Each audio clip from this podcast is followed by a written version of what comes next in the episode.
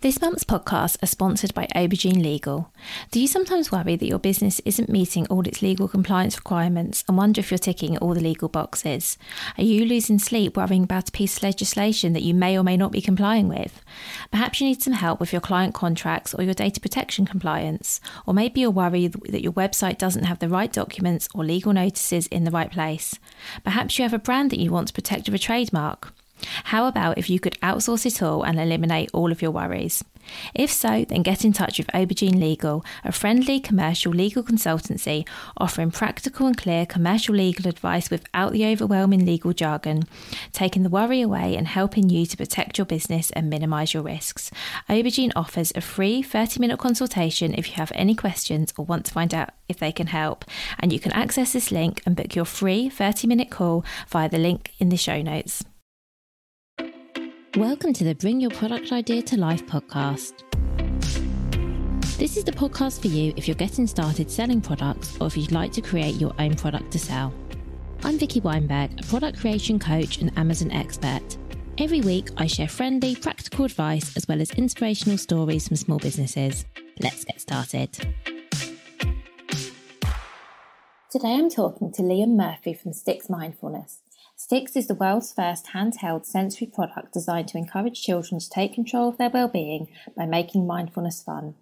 The Stix remotes use audio, haptic feedback, and calming lights to guide kids through fun and interactive therapeutic activities involving balancing, deep breathing, guided meditations, and more.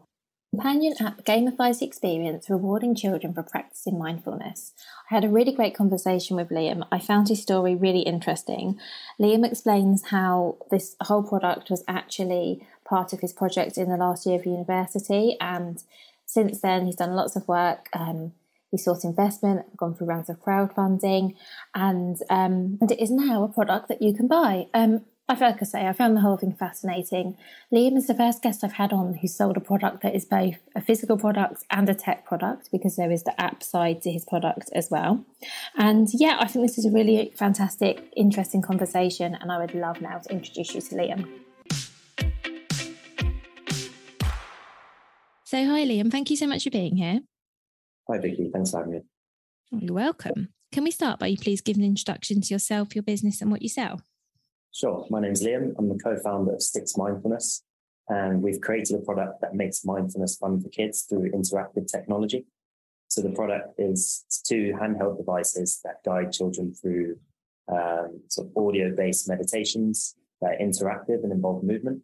So we have activities that focus on balancing, deep breathing, guided meditations, and more.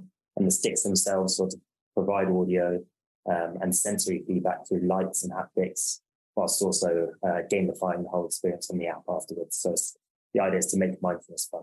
And we launched the product in February this year, so we're selling through our website. Um, and yeah, it's been amazing seeing it in the kids' hands and um, sort of seeing the product turn to life. That's brilliant. Thank you. Um, and let's start right from the beginning, Liam. What inspired you to create Stix? So I'm a product designer by trade. I studied product design in Brighton University. And my final year project was focusing on alternatives to medication for kids with ADHD.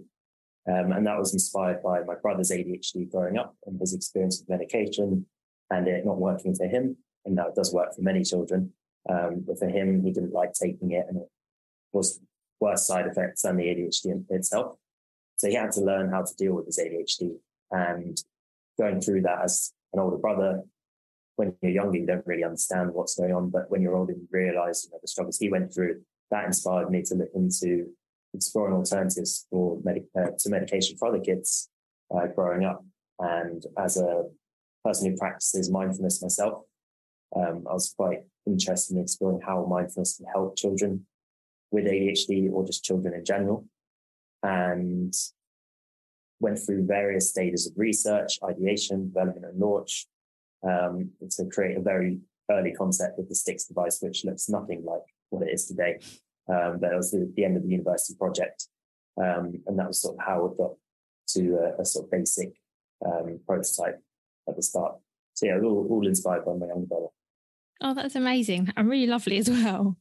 And let's we'll talk a little bit more about the sort of the creation side of the product in a moment, if that's okay. But um, first, let's touch on a little bit about how and why mindfulness is so important for children. Um, because you mentioned you practice mindfulness yourself, so if you wouldn't mind just speaking a little bit about the benefits of it. Sure. So, I mean, when I was practicing it recently, um, well, when I was at university, I was doing it for stress and anxiety around exams and sort of hand-ins, um, and I found it particularly useful. And it made me think why didn't we practice this when we were younger? We didn't do anything like that at school. And I'm pretty sure they're introducing it now into schools. And that's part of our drive is to get Stix into schools to teach people mindfulness at a younger age. But it's so important to learn at a younger age as it teaches sort of different emotional regulation skills, um, teaches them mental resilience, which will support them as they grow older. Um, and when you realize that 50% of adults with mental health issues right now actually develop them before the age of 14, it shows we need to invest more in the sort of prevention of these mental health issues. And we can start by introducing mindfulness at a younger age. That's brilliant. Thank you. And I completely agree. I know that my my children are still quite young. They're at primary school, and I know that they've introduced breathing exercises, which I know is only one element of mindfulness, but I think it's actually a good place to start, and at least gives children some tools. And I know that Stix obviously give a wider range of tools for children. Yeah, I mean, so we so the product we've launched now has 12 activities built into it. And we developed those activities alongside experts at Brunel. Uh, so we had a psychology expert and a mindfulness expert that teach us the mindfulness skills that we can integrate into our technology. And so we've set out 12 activities that are split into four categories. So we focus on mindfulness of the body, the breath, uh, thoughts and feelings, and also of the heart which is a nice sort of way to sort of introduce curiosity and love and um, gratitude and stuff like that to children at a younger age. And each of these activities involves sort of movements and deep breathing. So they've got they've got that deep breathing element to, to them all, but they also introduce skills that they can then take out into the world afterwards. That's brilliant. And I guess your product is quite unique as well, because I'm just thinking that it is a physical product, as in you, I'm assuming you buy it and it comes in a box, but then there's the app that goes alongside it as well. So was that quite challenging creating a product that had those two elements to it? Yeah, no, it really was. Um, if I take you back to when we started product as a business, uh, it was just a screen-free product. Actually, no, that's a lie. It was a product that controlled a screen. So it was um, two remotes that controlled something on a screen and the mindfulness activity would show you what was happening on the screen. But from speaking to parents and children, we found that the parents themselves didn't like the screen element. They liked to have more control over what the children saw. Um, and giving them a phone before bed, for example, wasn't the way they wanted their kids to practice mindfulness. Um, but the kids themselves needed some sort of extra motivation to actually do the activity. So we introduced an app that isn't necessary for the product. Uh, so you can use the product without an app and can be completely screen free. But then if you want to sort of encourage the child to keep using it, you gamify the experience with the app. Um, so by completing an activity, you sync up with the app, earn some stars, which you can then use to customize your own monster avatar. Uh, but in, in terms of sort of developing both the hardware and an app, I think the most difficult thing is the sticks of two remotes. So they talk to each other, but then those two remotes also speak to the app. So it's, it's a three way conversation, which is much more difficult than just having a sort of phone to device um, sort of communication. It's the three way piece, which was very difficult for us. And we had to get over several um, technological sort of humps and setbacks that we had throughout the journey. Um, but so I'll give you an example. Having two products that speak to each other, they have to be in sync. Otherwise, even if it's just a fraction of a second, it drives you crazy because you've got a voice that's talking on one side and it sounds like an echo on the other.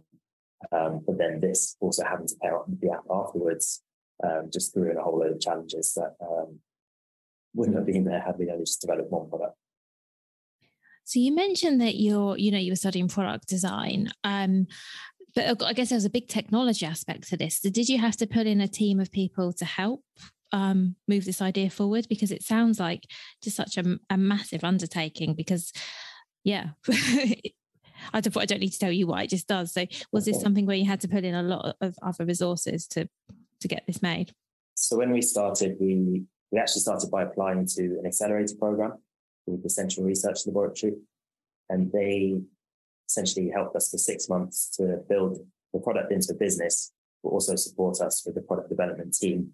And they helped us develop the basic concept and turn it into something a bit more, um, a bit more developed for maybe um, pitching to investors and showing kids that you can showing showing the kids how it works.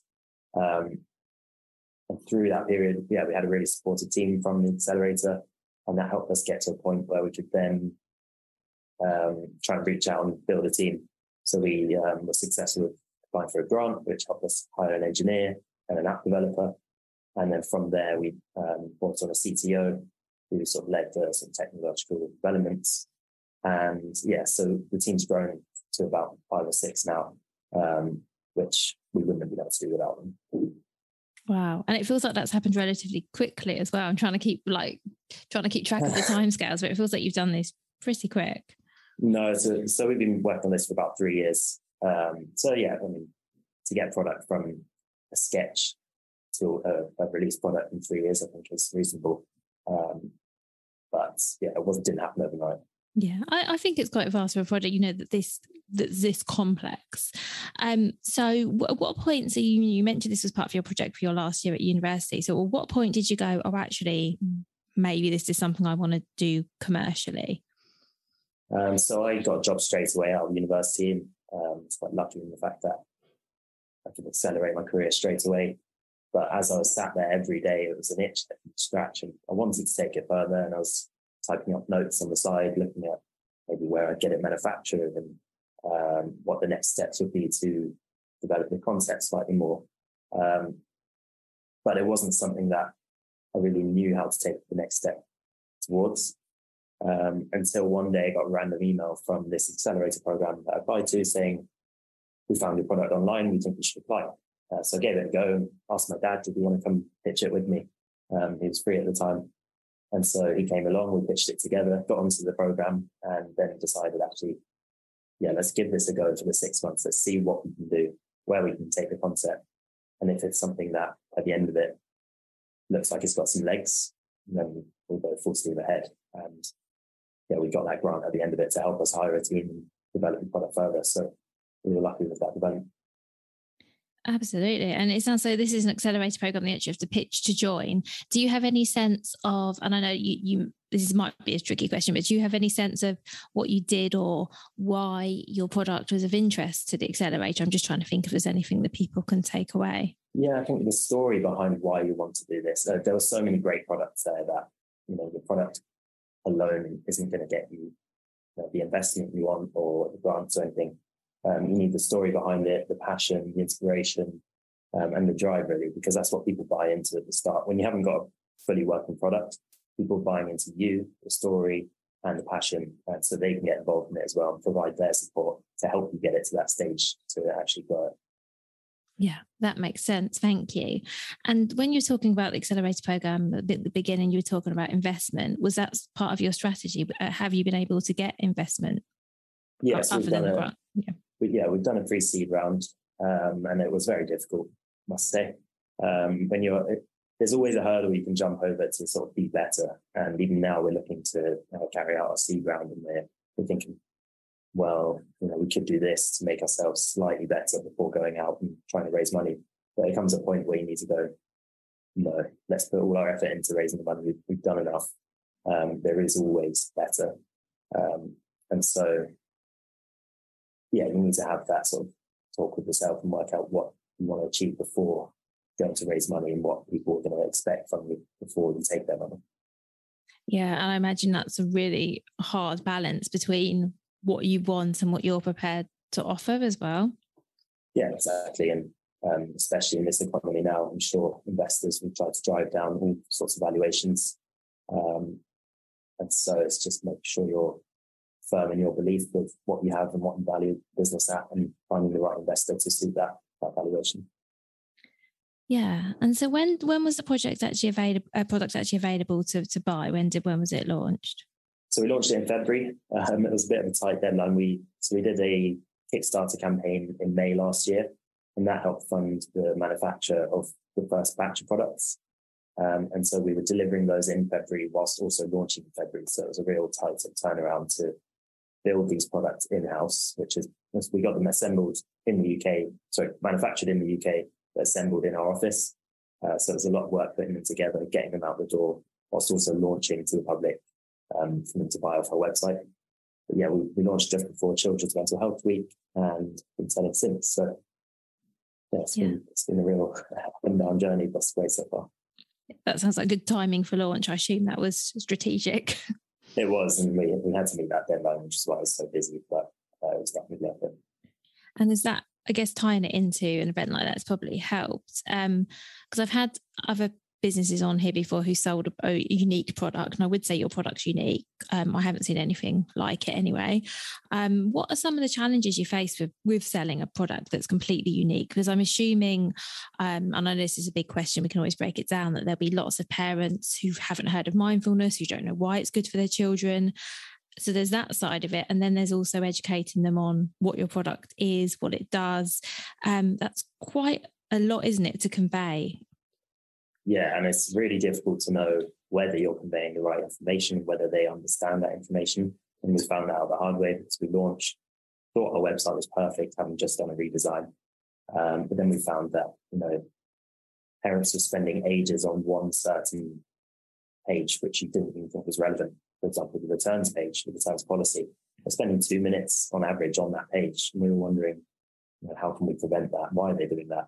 Um, and so what we did was add a 14 day money back guarantee to the main store page in big bold as a badge. They could see it straight away and that added a, a level of sort of um, belief in the product and um, makes them realize, okay, if it's not something for me, I can return it and that's fine. Um, whereas when it's a product that's so new and they don't understand it fully, it's really difficult to invest this amount of money. The product's 159 pounds. Investing that much money in a product they don't know, they've never used it before, they've never seen it before, they don't know if it will work. Um, and so it's trying to build that trust through various techniques like money back guarantee or uh, testimonials and videos from users. Um, and even um, one, one example was adding a booking link to our website. So if anyone wanted a, a, quick call to ask a question, they could just go ahead and book whenever suited them. And that allowed them to sort of ask the questions that we wanted to hear because we wanted to know what they, what we we're missing from the website that they didn't understand. We would provide our time to them, tell them about, about the product. And then from that, we learn you know, what we need to improve on the website. I love that idea. That is so smart. And how you found the take up? Uh, are you finding lots of people are booking those calls? What we're finding is more people are actually just messaging through um, the sort of website chat, and it's a an automated response, but also pings up my phone. So as soon as I see a question come in, I'm instantly there to answer it as quick as possible because I want to get that feedback from them and make sure they understand what they're seeing. Um, so I think people just prefer that easier text um, side of communication rather than actually booking a call. But yeah, we've had a few conversations with people and it helped us understand, you know, this shop page may not have enough information about how the product works and it's just about you know the price and delivery and what what is what the product is and show the benefits um, and so we've changed all that and made adjustments to the store page in order to educate people better yeah, that makes sense. And how about in terms of sort of raising awareness about the product and the fact that it even exists? What are some of the things you've done there? Yeah, I mean, we've been learning throughout. We're still learning today. So um, it's probably one of my key takeaways for today is you think you can launch straight away and it'll run perfectly, but you have to keep adapting, keep changing your marketing messaging, uh, your methods of marketing. So we've, we've launched um, social media ads and, you know, they go through ups and downs of um, sort of engagement. You get really good engagement and good sales, and then it can just randomly drop off without changing anything. Uh, it's about refreshing your content, making sure the people that are seeing it that aren't buying it are then seeing something else to convince them um, to sort of take that sale over the line. Um, we've been doing emails, just trying to educate them on what the product is, but also how it's benefiting people out there that have it. Uh, so we've got some great uh, case studies on our website about uh, with products supporting children's anxiety um, and, and SATs exams at schools, in schools, stuff like that. So there's lots of information there, and it's just about guiding people to it so that they can see it before making that, that purchase. Yeah, and I imagine that is quite a, quite a job because, as I say, it's something that parents necessarily aren't necessarily looking for. Um, so yeah, there's lots. I guess there's lots of hurdles, isn't there? For first, people be able to find the product and then realize what the benefits are, and then figure out how it works. There's actually a lot of boxes to tick. That must be a real challenge. Yeah, it's really hard to look for something you don't know exists, and so people are sort of out there wanting something to support their children's mental health and to add to their toolkit of um, of tools that they use to support their children's mental well-being. And without knowing what Stix is or what it does, they don't know it's there. So it's about getting out there, proving that it should be part of that toolkit, um, and then just staying on top of the ads and with the emails to make sure we're getting the messaging across. Yeah. And uh, you mentioned uh, quite in the beginning of this call, I think you were mentioning about Stix in schools. And is that something you're working on as well? Yeah, it's something we're working on at the moment. So we're running about 10 trials at the moment in 10 different schools. Um, we've just completed one in collaboration with the ADHD Foundation and two schools in Liverpool. And so, yeah, we're just trying to get out there and learn how it's used in schools because it's a completely different use case to at home where a kid can just stroll up into his room and use the product. When you've got a kid, uh, when you've got family, school full of 30 children and you can only use it one at a time. It's about understanding how the teacher interacts with the product, where the child takes it and uses it. Do they need the teacher there for support? Do they need a tablet or a phone to activate the activities, or are they happy just doing it offline and not getting the uh, rewards? Um, when I say offline, that's the screen free mode that we have. And so the 10 trials we've been doing has been about learning, you know, how it's used in that, that case. Um, so now we can go and pitch it to more schools and say, we've had these schools use it this way and it's helped children in this way. Um, and that's why you should have it in your school. Mm-hmm. I, I, love, by the way, how ambitious you are. I think this is amazing. And but it is so important. I can see why it's so important, and it's great. Like it means so much to you as well. I really like your story about you know your reason behind creating the product. What does your brother think of it, by the way? Oh, he loves it. He doesn't actually use it. He's only 18 months younger than me. So yeah, it was never it was never designed for him per se. It was just, it was inspired by him. Yeah, so I know what you mean, but it's it's nice, I guess, for him to think that you know he was the inspiration behind it. Um, what ages children um, does it work for? By the way, let's. So at the moment, it's primary school kids aged five to twelve. Uh, we haven't had older kids use it, and we've actually had younger kids use it. Um, but the kids that are younger sort of need more support from the parents. So maybe a, a four-year-old sitting with their, their, their parents and doing the mindfulness activities does work for them, but they just need that extra guidance. Uh, but we are looking to develop uh, sort of team-based content as well. So uh, that'll be something we hopefully roll out in by September. Um, so product can just expand and help more children. Yeah, that's amazing. Well, thank you so much for explaining all of that. I mean, I've, I've loved hearing more about the product, and yeah, I I think it's fantastic, and I I'm yeah I'm super impressed actually because I feel like it's a amazing product, and there's so many elements that sort of had to come together, and it sounds like you're doing brilliantly. So thank you for sharing all of that. Yeah, thank you very much. I have one more question, if that's okay, though, before we finish. Um, what would your number one piece of advice be, Liam, for other product creators? So, anyone else listening to this, what's something you'd like them to take away? So, I mean, the one takeaway I've held with myself from other people throughout my journey is your idea that's just a concept or a sketch is nothing without validation from people. So don't be scared to sort of go out there and test it and you know, speak to people and, have it stated and then you improve it and sort of iterate around their comments because other people are going to use it and buy it in the end. However, the sort of adaptation to that from my perspective is validation from customers doesn't guarantee success. Um, you can develop something that really helps people, um, but doesn't necessarily get purchased by them. And you need to work out why.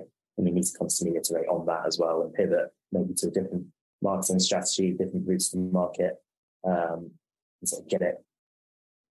You can build something, test it with people, they'll love it, they won't buy it. And so it's how will they buy it and working out that route, which um, you will get to, but it just takes a bit of time. It's not, it's not perfect straight away. That's a really good point. Thank you for that. Because I talk a lot to people about validating their ideas and making sure that, you know, you're creating what customers want. But I hadn't actually considered the fact that even if you're considering what customers want, they might not necessarily buy it. And do you think there's any way of finding that out if, unless you're actually asking them for money? Yeah, there are tools you can do. So, I mean, you could maybe sell them a prototype with the guarantee that they'll get the full product when it's available. Um, so that's one technique we tried. However, it's really difficult to do because you know parting parting ways with hundred pounds for a prototype when it didn't work properly, it does half of what it should do and what it will do. Um, and telling them they'll get the full product when it's when it's ready, but they don't know when that will be. It's quite a hard uh, commitment for not for families in our case to make. Um, there are different techniques you can try. They're all they're all difficult and none of them are perfect. But um, another example is setting up a fake store page and getting them to click through and take their card out and validate through a purchase and then refunding them. But again, you're losing a bit of trust with people who have gone and paid you X amount of money um, only to get a refund straight away. It can annoy people, and sometimes that's worse than um, actually validating it. Um, so yeah, it's, it really depends on the product and and the approach you take. That's really helpful. Thank you. And I guess your, I suppose your Kickstarter campaign probably did that to some extent because people were going to get a product at the end, but they had to give some money up front. So I guess that must have, have helped to some extent. Yeah, 100%. And because Kickstarter is such a sort of well known um, sort of website to go to, people know that's the process. So that's why I would recommend Kickstarter because you can test your marketing and test the customer base by selling them the product uh, they get discount by pitching in early. Um, you get the money up front so you can go and manufacture it. Uh, and it allows you to test that market. Um, and it just de-risks it for both sides. That's really helpful. Thank you. And I know I said that was the last question, but I do actually have one more. Sorry, which is do you have any advice on running Kickstarter campaigns? Obviously, you did brilliantly with yours. Was there anything in particular you think you did, or anything you did actually you'd recommend people don't do? That's a really hard one. There's probably a, me write you an encyclopedia on it. But, um, number one takeaway for starters is there, there's so many resources out there. Um, don't fall for the trap of going for a really expensive agency because you can do a lot of it yourself. Um, however, saying that, don't burn your money away thinking you can do it all when there might be someone who can help you for a small fee uh, to maybe run your ads and get them perfect so that you're uh, reaching out to the right customer base. Um, so there's a, a line between sort of paying loads for support, but not paying anything for support, and finding a sort of middle ground is, is what I recommend. Thank you. That really makes sense. I think it's a case of maybe knowing what your strengths are and the areas in which you'd need support, because I think it's fair to say that most of us aren't good at everything. Yeah, and you can try to do too much at once. Yes. Sure. That's very true. Well, thank you so much. That actually really was the last question. Um, thank you so much for your time. I really appreciate it. I um, really enjoyed speaking to you and hearing more about your product. So thank you. Well, thank you for, your time. I hope, uh, hope the listeners out there go and check us out. Yeah, I'm sure they will. Thank you so much. Thank you so much for listening right to the end of this episode. Do remember that you can get the full back catalogue and lots of free resources on my website, vickyweinberg.com. Please do remember to rate and review this episode if you've enjoyed it and also share it with a friend who you think might find it useful. Thank you again and see you next week.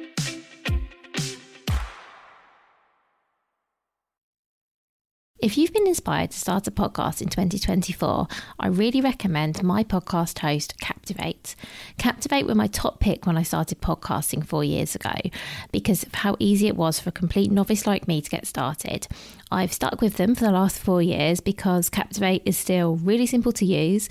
They keep adding great new features like the ability to share ads like these, and they've just been really reliable. So when you're ready to start your own podcast, you can use the link in the show notes and get a free seven day trial with Captivate.